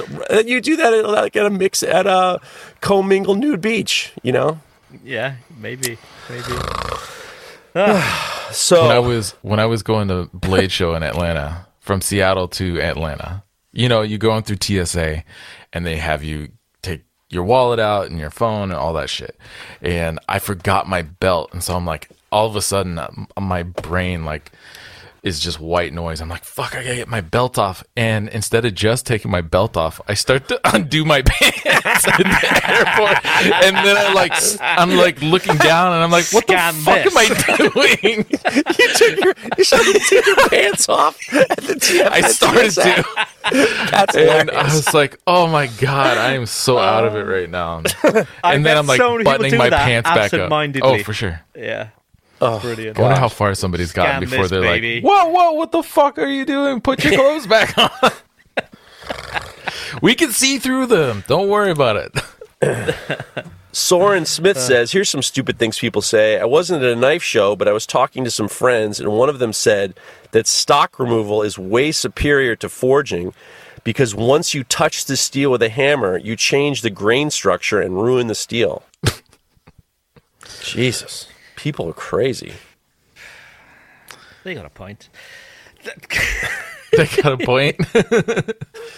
Well, I mean, they're, they're factually correct what they're saying, aren't they? You, you, you know, you're changing things, but you're not changing it for the worse. no. I mean, all you need to do is really use the rolling pin, and then you don't have to worry about the grain structure, right? Just roll it back And be out. g- gent- gentle with that rolling pin as well. I want to see someone roll use a rolling pin on, on on a hot knife so bad now. Um, Speedster Stove says, "Greeting, gents. Stupid people think stupid things that people say at you at a market or a knife show or such. I a person I know, but not really well, when they saw me at a collector's event, said, "A side gig, side gig making you a millionaire yet?" What Oh, an Jesus. asshole thing to say What a put down. Jeez. people I, that's the the weird the interactions people have are so unnecessary but they're hmm. not even funny like it's bizarre it's just like why would you what's the it's just such a They're trying to inflate their own ego. That's all they're trying to do. it's this strange manipulation. It's just like so unreasonably and unnecessary. Um, then the guy says looking at one of my knives he said what's this? Pacamacus pa- pacamascus both disrespectful and racist and just outright rude pity the authorities frown on you. Uh, he wants to talk, he says pity the authorities frown on you for garroting people. And then uh, last but not least our friend legacy blades nc Old Jared says, My wife was recently astounded that someone who was barely an acquaintance asked if they could come over and have me show them how to make knives. I told her people actually ask me this all the time, and she thought it was the weirdest thing. I'm not talking about people, uh, other makers, asking questions or doing hammer-ins, just random people who want to check it out by inviting themselves to my house. What do you guys think about this knife? Uh, about knife making that gets people's res- this response out of people? I feel like it's kind of uh, unique to this craft. I have my own theories, but I'll keep it brief. I'm conscious of your thoughts. I'm curious of your thoughts. Always, thanks, Jared. I think there's it's two ways. So there's the people who are in the industry, um, and I think maybe maybe they listen to the podcast and maybe they you know people think they know you and you know and, and all the rest of it, and they think, "Oh, would you mind if I you know come over?" Um, and there's people who aren't in the industry who think maybe it's not a real job. They just think Right. it's just a, a hobby, a bit of fun that you do that. And no, they wouldn't mind showing me. Um, so yes, I think it's, it's one or two reasons, but yeah, both a bit weird, aren't they? Really. Sorry. Ugh, I can smell that one. you know, you make a good point um, that I think that people generally think that what we're doing is not a job, and they think that we're just so thrilled to have people visit that we would have love to have somebody stop by. I get still to this day people say I want to come over and make knives with you. And then they don't ask me. They say I want to come over. I want to come over and make knives with you. And I'm just like doesn't really work that way. I don't I usually just don't answer, but yeah. you know, Yeah. And I think I don't think it's it's limited to just you know what we do making knives. And I know Geoff will balk at me say you know any sort of art, but people generally think any sort of creative endeavor isn't isn't you know a valuable. It's not a serious job, you know. Um, which which bends my mind because it's all I've ever done. I've only ever done sort of creative stuff. But yeah, people who work, you know, for the man, or people who work in an, a normal sort of nine to five, a lot of them don't see it as a job. They think you're just fannying about, you know. Hmm. fannying about. What's fannying about? okay, so maybe that's yeah. Fanny doesn't translate to the the American Right. audience because you have fanny packs which you wear bit behind on what you call your fanny. Now we wear fanny packs at the front on what we call our fanny.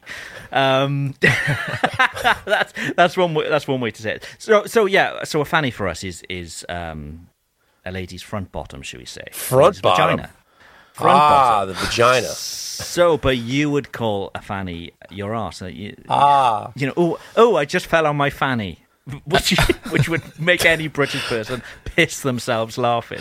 Um, but um, yeah, it's That's always the different. So, first yeah, thing fa- I exclaim when I fall on my ass. I fell on my yeah, fanny. I just fell on my fanny. there's actually a uh, a restaurant opened up, uh, an Ecuadorian restaurant, uh, and Yeah. it was it's uh, I guess the chef or owner's name is Fanny, and it translates basically the the delicious food, uh, the, a food a deliciousness by Fanny.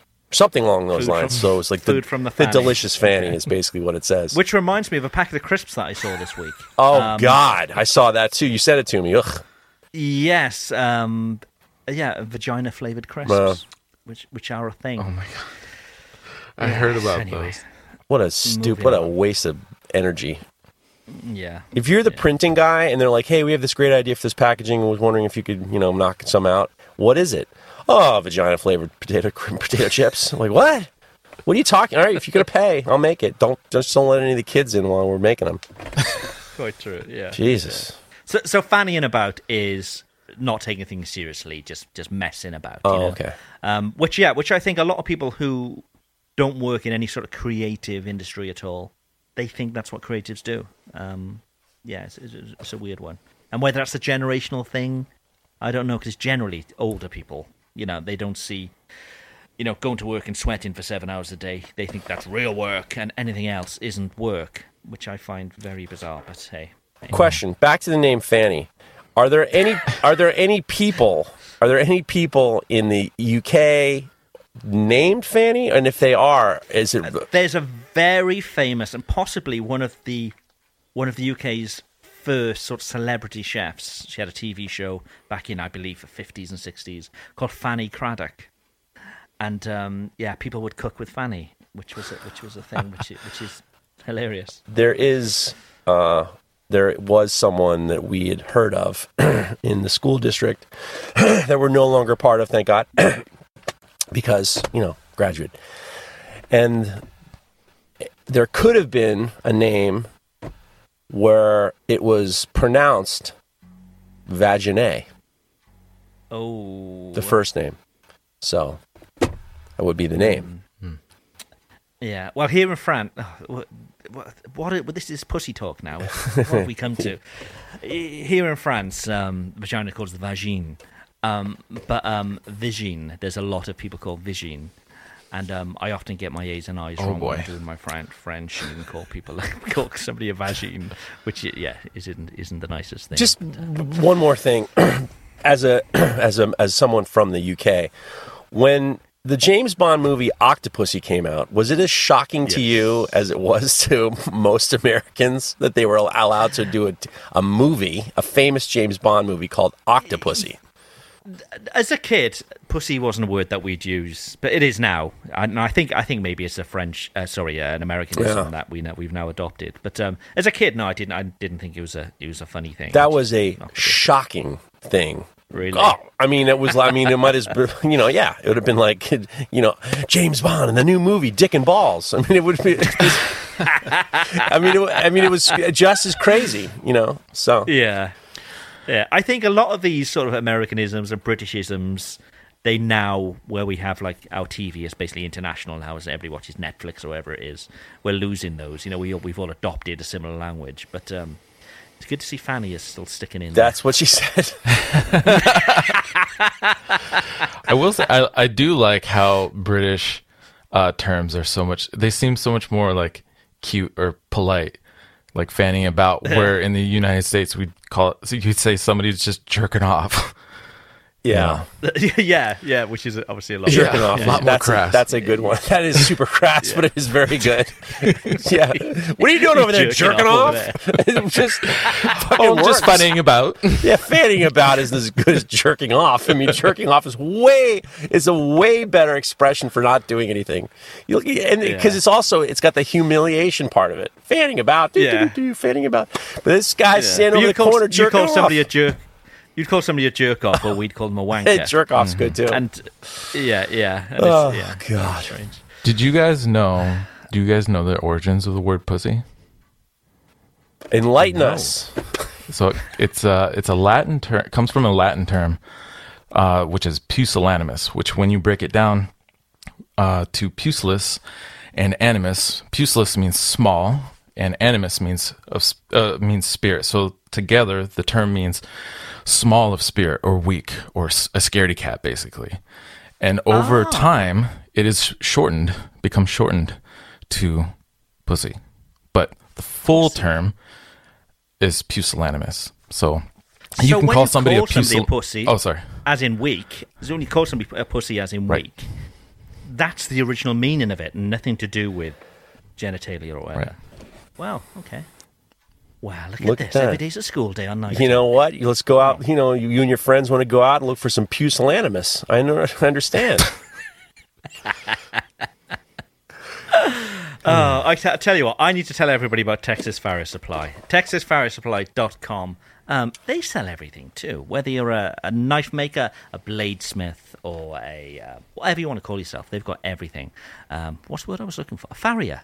Farrier, it's in the name. Texas Farrier Supply. Um, they've got everything you need. Um, go take a look. They also stock Indasa Rhino Wet, which is the the sandpaper of champions. Um, so go there, fill up your basket. Um, you get 50, 10, oh, 10 or 15. I can't quite remember. What is it? Uh, I think it's 10. Ten. Okay, 10% off your, your entire order um, if you use Knife Talk 10 as a promo code. So go take a look, texasfarriersupply.com. They've got everything you could possibly need, and make sure you fill up the basket with that Indasa Rhynowet. It's going to save you time, save you money. Okay, then. Shall we go back to a few more questions? Yes. Okay. Um, JD Forge um, had a question. I made some wrought iron and 1084 San Mai. Uh, made a smaller full tang knife. Heat treatment went well. Made a larger hidden tang, but it cracked along the spine in the 1084 core. The only thing I did differently was that I left it in a vice um, while my Evenheat cooled off to temper. Uh, was leaving it in the vice overnight the bad move. Um, that was JT Forge.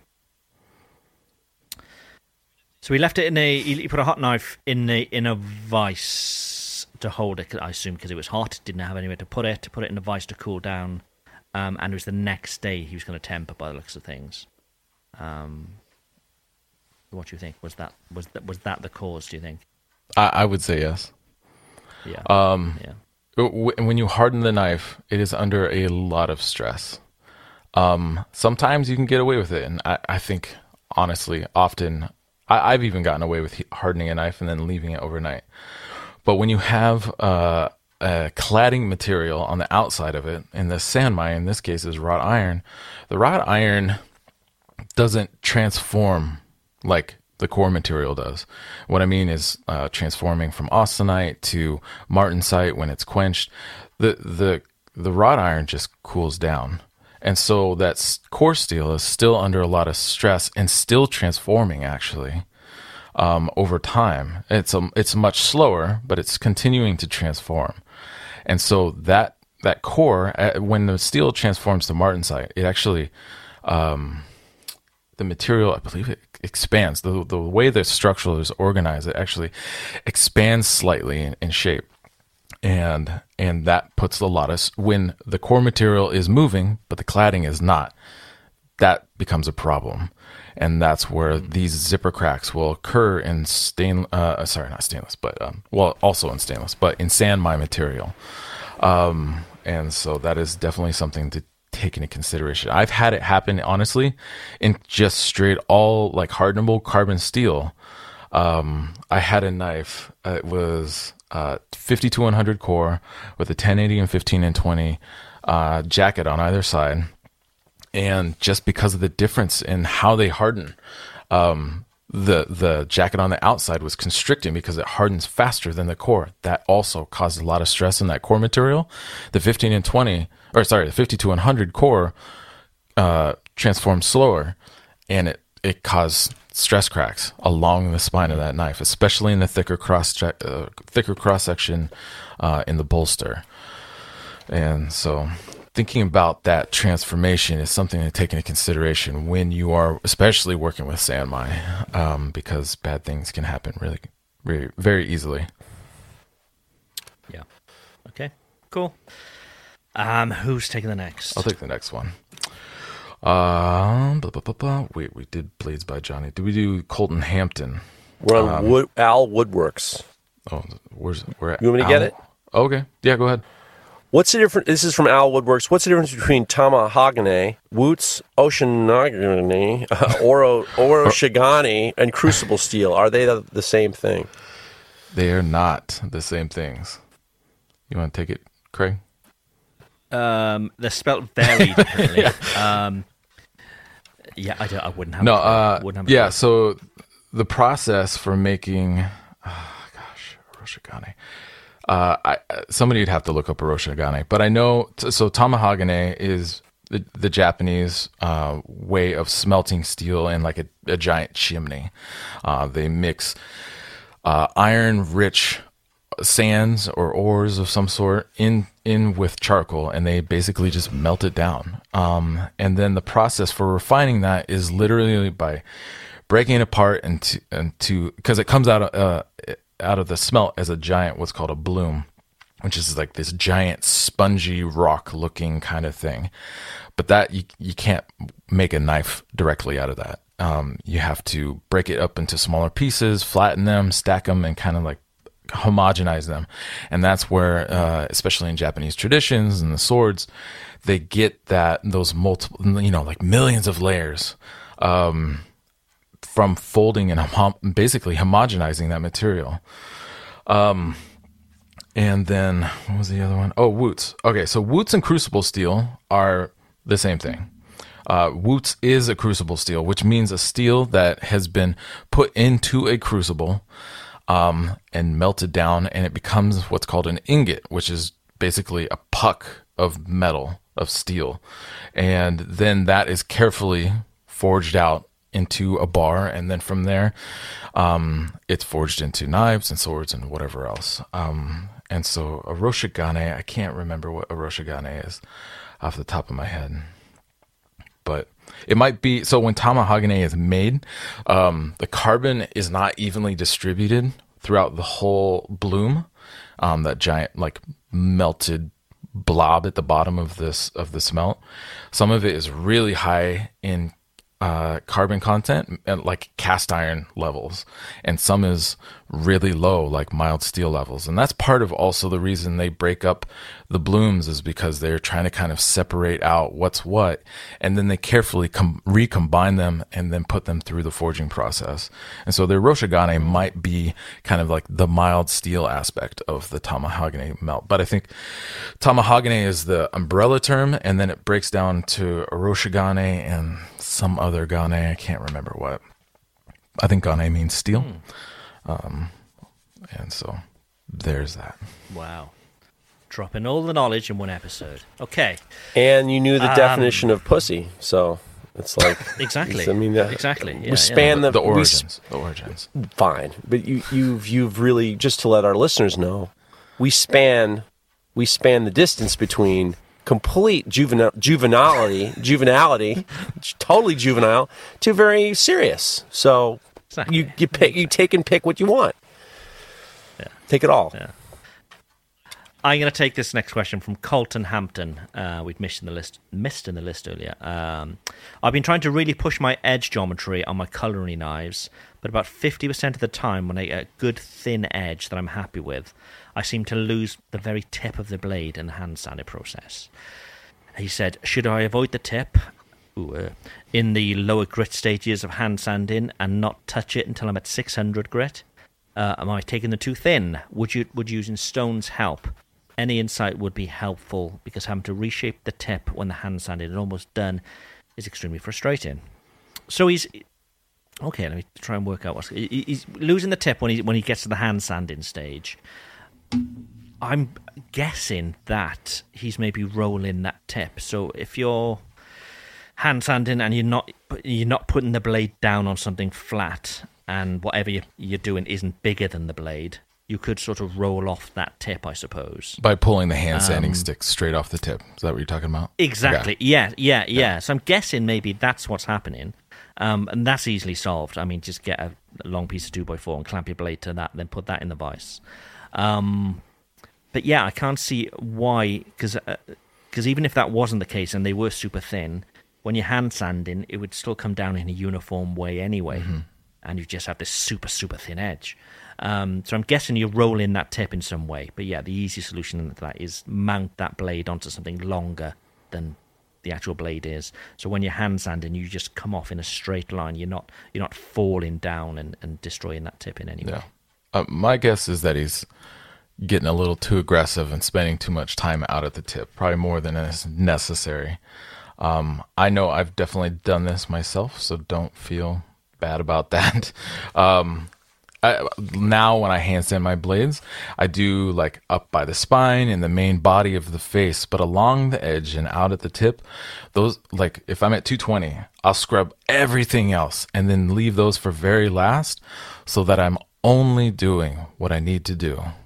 Otherwise, I, I I've in the past I've had issues with either along on, honestly over sanding along the edge because I've ground it to a really nice thin edge or, or out at the tip and basically just spending way too mindlessly kind of spending too much time in those areas that are uh, more susceptible honestly to material removal because of their already thin cross section so hmm. I I would just I, I don't think you have to spend less time at the lower grits on, on those areas. I think you just have to be more mindful when you're working in those areas so that you're not over sanding them because you still, you do have to work through that grit progression. Um, but you only want to do what you need to do versus just kind of going after all over the place. So that's my thought. That's my thoughts. Mm. Geoff? Anything on that, Geoff? I'm here. I'm, I, I, was just I was trying to think of something different to say, and uh, a lot of it's you know I, think about trying to be in a comfortable position how you have your your your two by four or your file vice your your vice uh, hand sanding vice. You you usually have it at a slight angle and you're in a comfortable position. And a lot of times you're you're putting it in a, a, position where you lean on it kind of heavy, and then when you pull that stroke out, maybe you might be pulling a little bit too much off at the end. But it's a lot of it's mm. how you do it, and you know, hand sanding sucks. Let's just face it. And um, I think we get a little bit too aggressive um, when we when we, or get too comfortable doing it and then you start to I, I think what Mareko said is awesome in terms of like being thoughtful in regards to how you're your hand sanding out and that's it. I don't really have much more to add. Yeah, I'll add that yeah. lighting has really helped me. I have a little uh, on my work hat, my on the bill of my hat, I have just a little clip light, and uh, it's just like this cheap thing that I got off Amazon. But it's adjust. You can adjust the direction that it's facing, and that extra light when I'm hand sanding, even though I have plenty of light overhead to see what I'm doing, that extra light has really helped me to know when I'm done in an area or when I've missed something. Um, because there's also nothing worse than getting all the way, especially with Damascus or something, getting think you're all done. You go through your etching process, and as you're going through and getting that finish on there, you notice there's still like a 220 scratch somewhere on it, and having to get back in and dig that out. Um, so extra light is not going to hurt. And those that kind of like adjustable angle clip lamp that goes on the bill of a hat um, has been a game changer for me, uh, especially in regards to seeing what I'm actually doing and where I actually need to work. Because uh, you could be hand sanding in a spot and think you see something, but it's there's actually nothing there, uh, and that also leads to over sanding. Yeah, yeah. But as I always tell my wife, be careful when you get to the tip Right. Jesus. Um, Damasteel, we haven't talked about our Damasteel build alongs for a while, no. have we? Um, have you guys started? I have the steel in Come, my shop. This is like turning it this is like turning in homework. This is a bit. Have you done Is- your homework, guys? Well, are- isn't the isn't the event in like September? I know. Is it if- September? If you I thought it was win, November. Uh, it's November. It's, Nove- it's, it's November, yeah. But if you want to win, you need to put the Yeah, hours in. we're not going to win. Jeez, I've started. We're not going to win. I've started. They're so not going to let us win. we don't know. We don't know. But maybe we should put them in. Anon- no, we can't do it honestly. Yeah, it's, it's- the fix is in if we win. Yeah. Yeah, just like yours last year. Anyway, Damasteel. You're not wrong. Dharma Steel Lab or Damasteel AB, if you want to be pedantic about it, Damasteel AB on Instagram. Go take a look. You'll see the kind of stuff that people are making uh, when they're using Damasteel. Beautiful, beautiful stuff because they've got beautiful patterns. Um, and if you don't know what Damasteel is, it's a, it's a stainless Damascus, basically. Um, damasteel.se is the website. If you take a look, if you register um, uh, to, to purchase and you use Knife Talk at checkout, I believe you get 10% off. Uh, but we were just talking about the build along that we were doing. So, unfortunately, if you haven't already got your steel for the build along, I think it's too late. They have sold out now of that steel. Um, but we're all going to be doing basically our own take of a knife using the same piece of steel, the same the same thickness, the same size, and all the rest of it. So it's going to be interesting what happens there. Um, there's going to be a winner, and they're going to choose a winner, and it's, it's all going to be great. Uh, but yeah, go take a look. At damasteel.se um, if you're looking for a special piece of steel for that special knife. Um, or maybe it's not even a knife, whatever it may, jewelry, anything, anything you think you could make with it. Go take a look. Damasteel.se. okay, um, let's do one or two more questions, and then I suppose we'll we'll head out the door. Okay.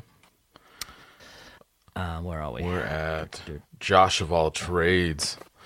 Uh, Josh of all trades says, "What's the best way to fix a blotchy or inconsistent etch on Damascus? Uh, for example, can the dark parts be stripped somehow and redarkened with coffee? Uh, thanks for the insi- insight. Love the show. Keep up the good work."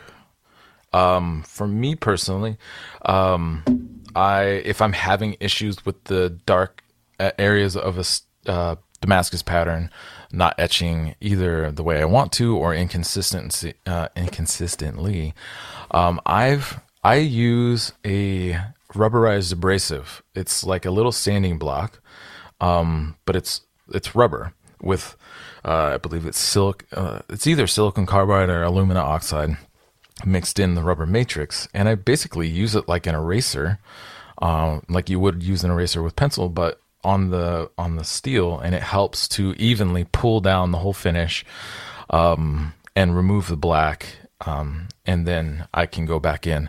Uh, I found that I like to work at the 320 grit, which sounds really coarse.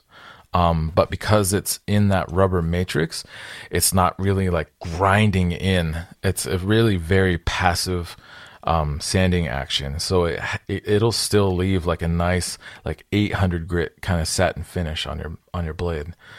Um, and so I use that to clean up a blade. So, so my etching process, I'll start in the ferric or something like that, just to clean. I'll, I'll do like a 10 second etch, just to make sure the blade is actually clean. If there's anything that needs to come off the blade, maybe there's a residue from the acetone, or I accidentally got some nail polish at the bolster transition uh, on the blade or on that steel, then I can go back in, clean that off, take care of that. I'll go and I'll just do little test etches until everything's clean. But to pull that back off, you know, I it, it's it's a very shallow etch, so I probably could use like a 2000 grit sandpaper, but I have that rubber abrasive right there, and so I just use that to scrub everything down. And what's great about it is that it's a continuous abrasive versus a sandpaper. You got to keep switching out and stuff, and eventually you have to like get cut off on a little another block or use a different part of the rubber abrasive. Um, but you can get into little nooks and crannies and corners, into into fullers and other like funky little weird areas. You can sculpt it to get into tight corners and stuff like that, uh, which is really nice. And then from there, I go into my coffee, and mm. if I've done everything right up to that point, it comes out of coffee looking great. Um, and so yeah, and these rubber erasers, you can actually find them on Amazon. Uh, I believe they're sold as fret erasers. Um, and you can get sets. Um, they come in a di- couple different styles of set, and there's a couple different companies that make them. Uh, one starts at like 140 and it goes up to 2000. There's another that starts at like 220 and goes up to 10,000. Um, they they range in price too, from around twenty dollars um, to like sixty bucks. Um, and I think what you're paying for is probably like the quality of the mixture of the abrasive within the rubber. Because um, I have had some that have like chunks of abrasive within instead of being like really nicely mixed, uh, mixed up. And so I think that's part of what you're paying for. You can also just buy single blocks. Again, though, you would just look for like a rubber abrasive block or something like that. If you just Google that or search on Amazon, you should be able to find that. But again, I like I like to work at around 320 or higher. Um, I found I have found that if you go beyond 600, it's kind of a waste um, because nothing the cutting action isn't the same. Nothing's really happening, um, and so yeah, that's what I got. Okay, okay. cool, cool. Geoff, why don't you tell us all about your grinder, and I'll line up one more question before we uh, we call. It. I use the Brodbeck Ironworks 2x72 grinder, and I love it. It's very user friendly. It is uh, goes horizontal, vertical. They have all sorts of platens and attachments that will make your the work that you need to do easier. If you're a knife maker, if you're a metal worker, if you're a woodworker, this is the grinder for you. If you're removing material, go get yourself one of them.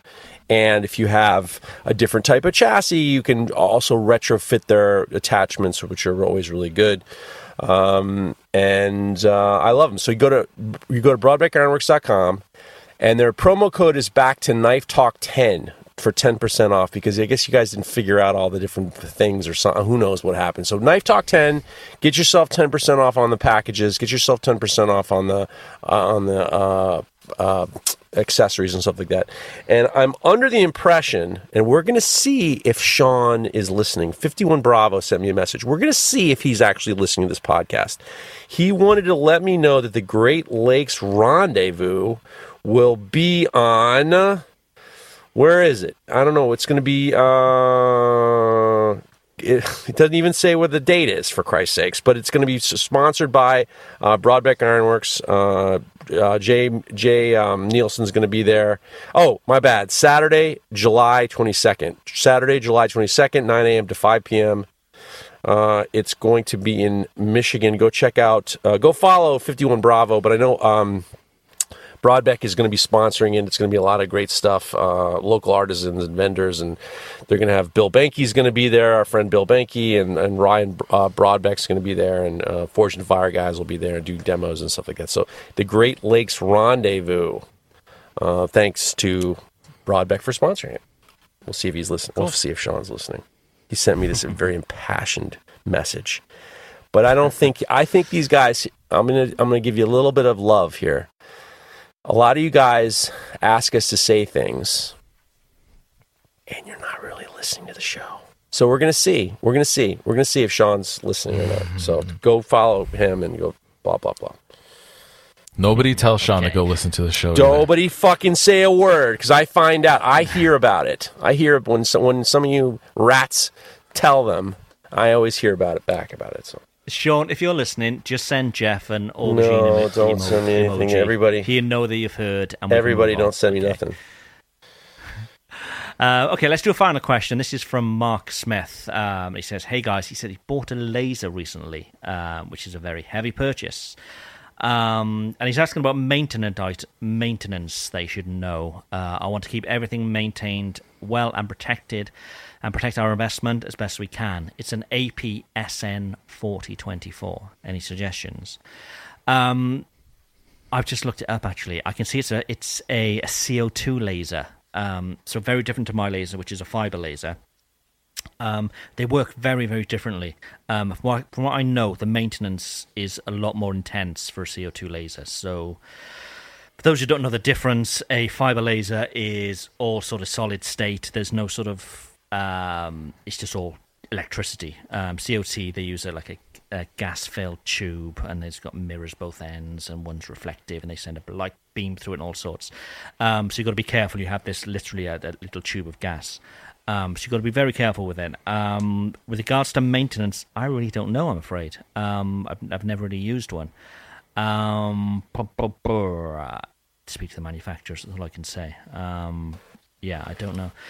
I, am starting to see more and more people again using CO2 lasers for steel, whereas at one point people were like, "Oh, they're not the best thing for steel. It's more for sort of organic stuff, whether it be plastics, leathers, and that kind of thing. Um, people used to use like sprays on on a steel because um, they basically they don't work well with reflective uh, surfaces. Mm. So people would spray like a matte coating on it and then use a CO2 laser. But I know that more modern ones they can handle it really well. Um, differences with the CO2 laser, they they take a lot more power than a fiber laser would. Um, so if it's something that you're running for you know a number of hours a day, that would impact you know your your electricity bills by a fair fair amount. Um, but yeah, with maintenance, I don't know. I'm afraid, don't know. Um, I'm assuming you're going to have a lens like you would with a fiber laser. Um, keep that lens clean. If you can have some sort of exhaust system to move any um, any of those nasty exhausts going straight up to the lens, because they will um, cloud up that lens quite quickly. Um, yeah, exhaust them out. Keep that lens clean. Um, and the rest as it. Speak to the manufacturer. It's it's it's a it's a big purchase, so yeah, speak to the manufacturer and make sure and make sure it stays in optimal condition.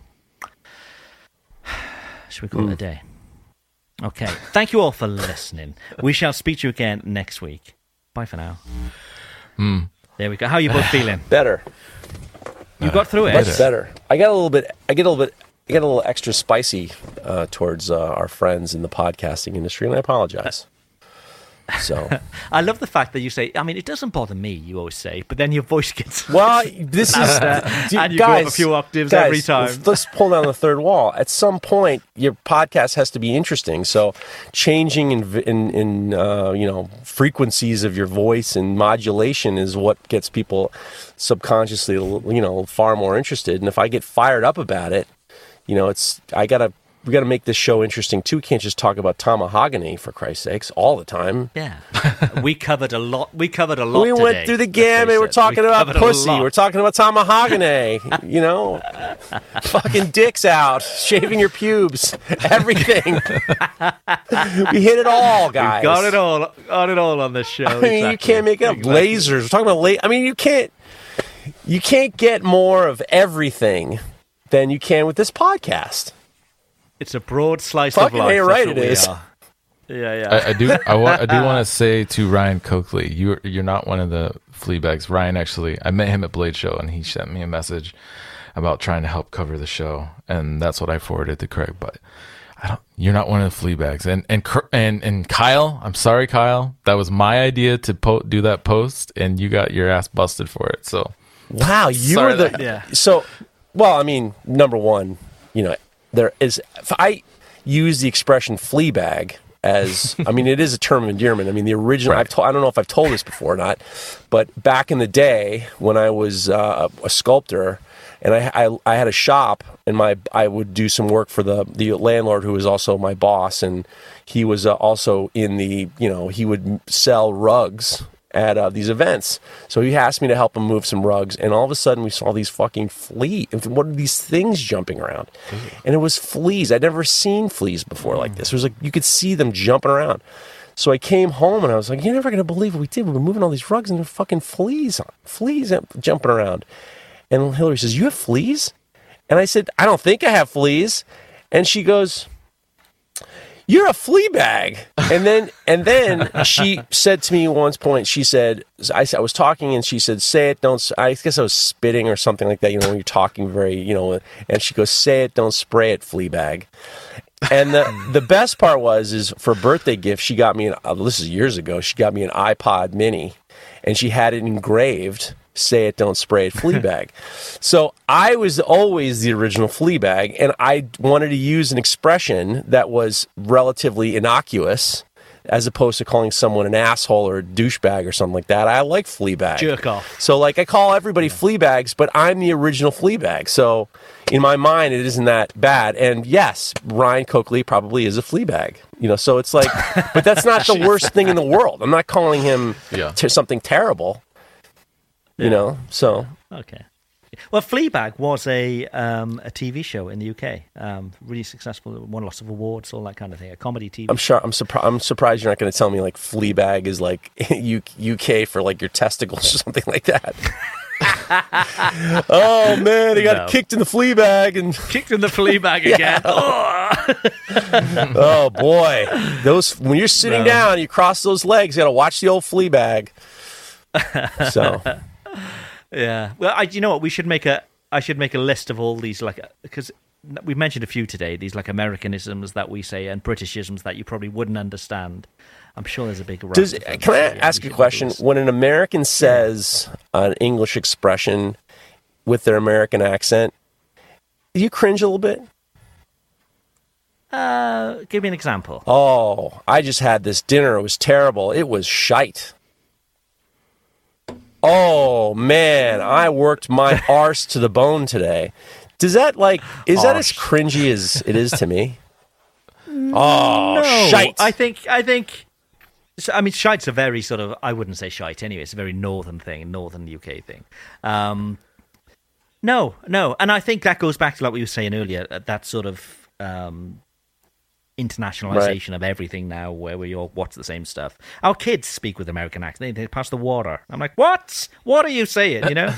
um, so yeah, and, and in fact, lots of the French over here, when they speak English, they'd all speak with a with an American accent because that's how they've learnt English from watching the likes of Netflix and things like that. Yeah. Hey, I'm walking here.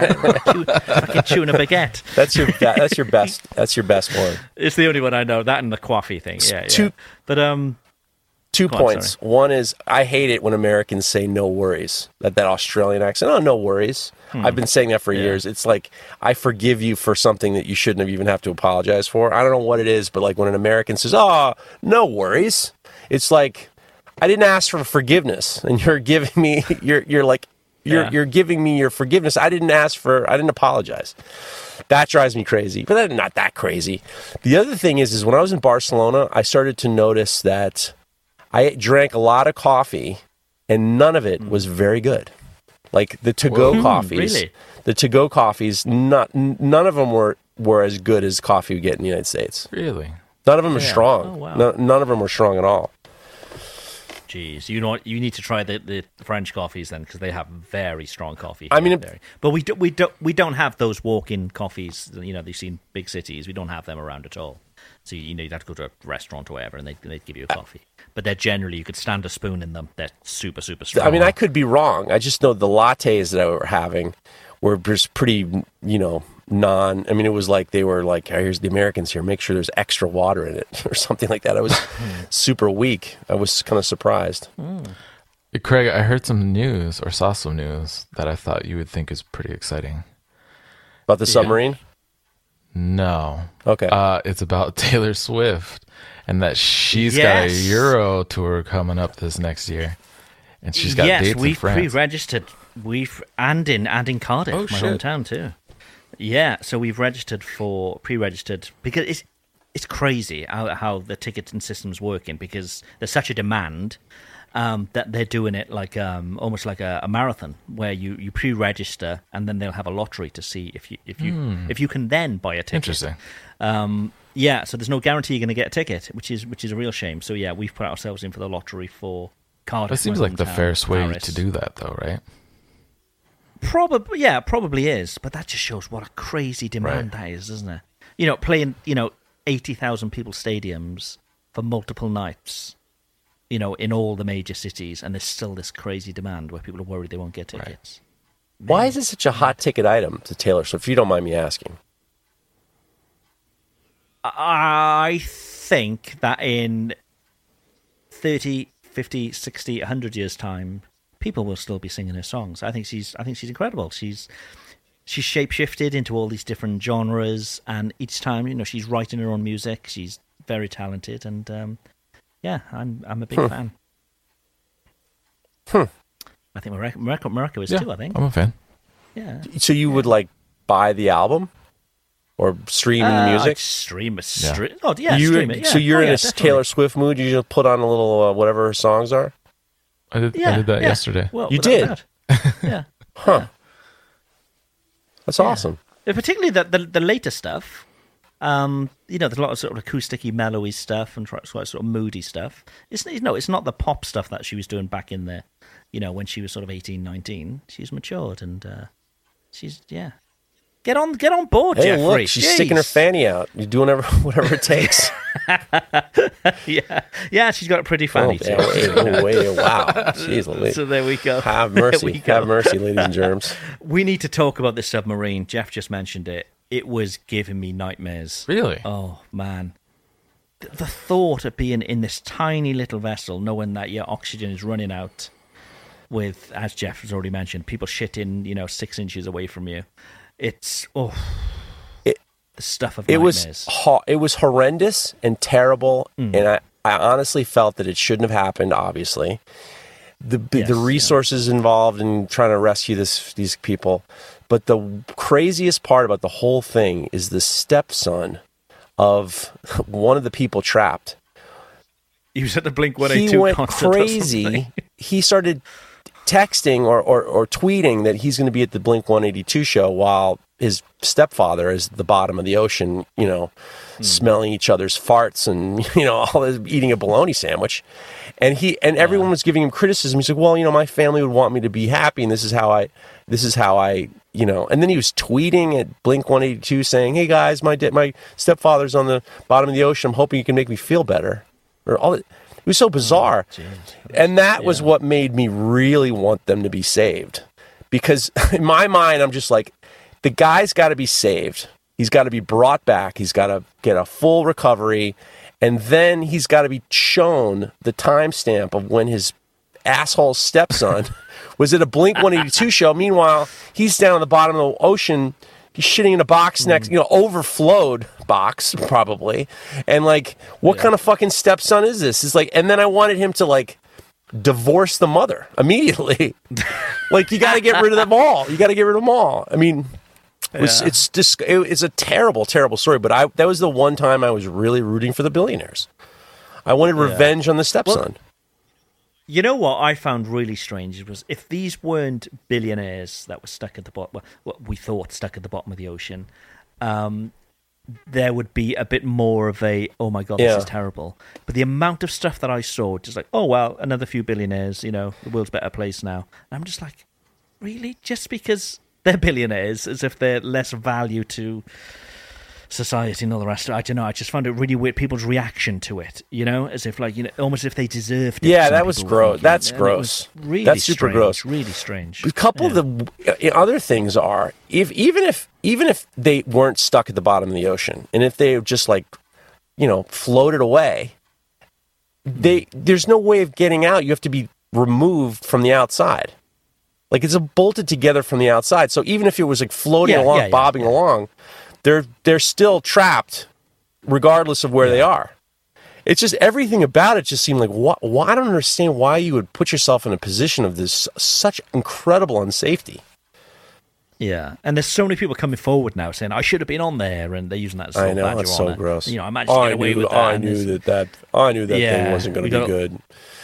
These so armchair gross. engineers. Yeah, yeah. That- it yeah. just- But it was a yeah, it's- terrible it's story. Just the thought, just the thought of being trapped in that with time ticking, your oxygen is running out is just.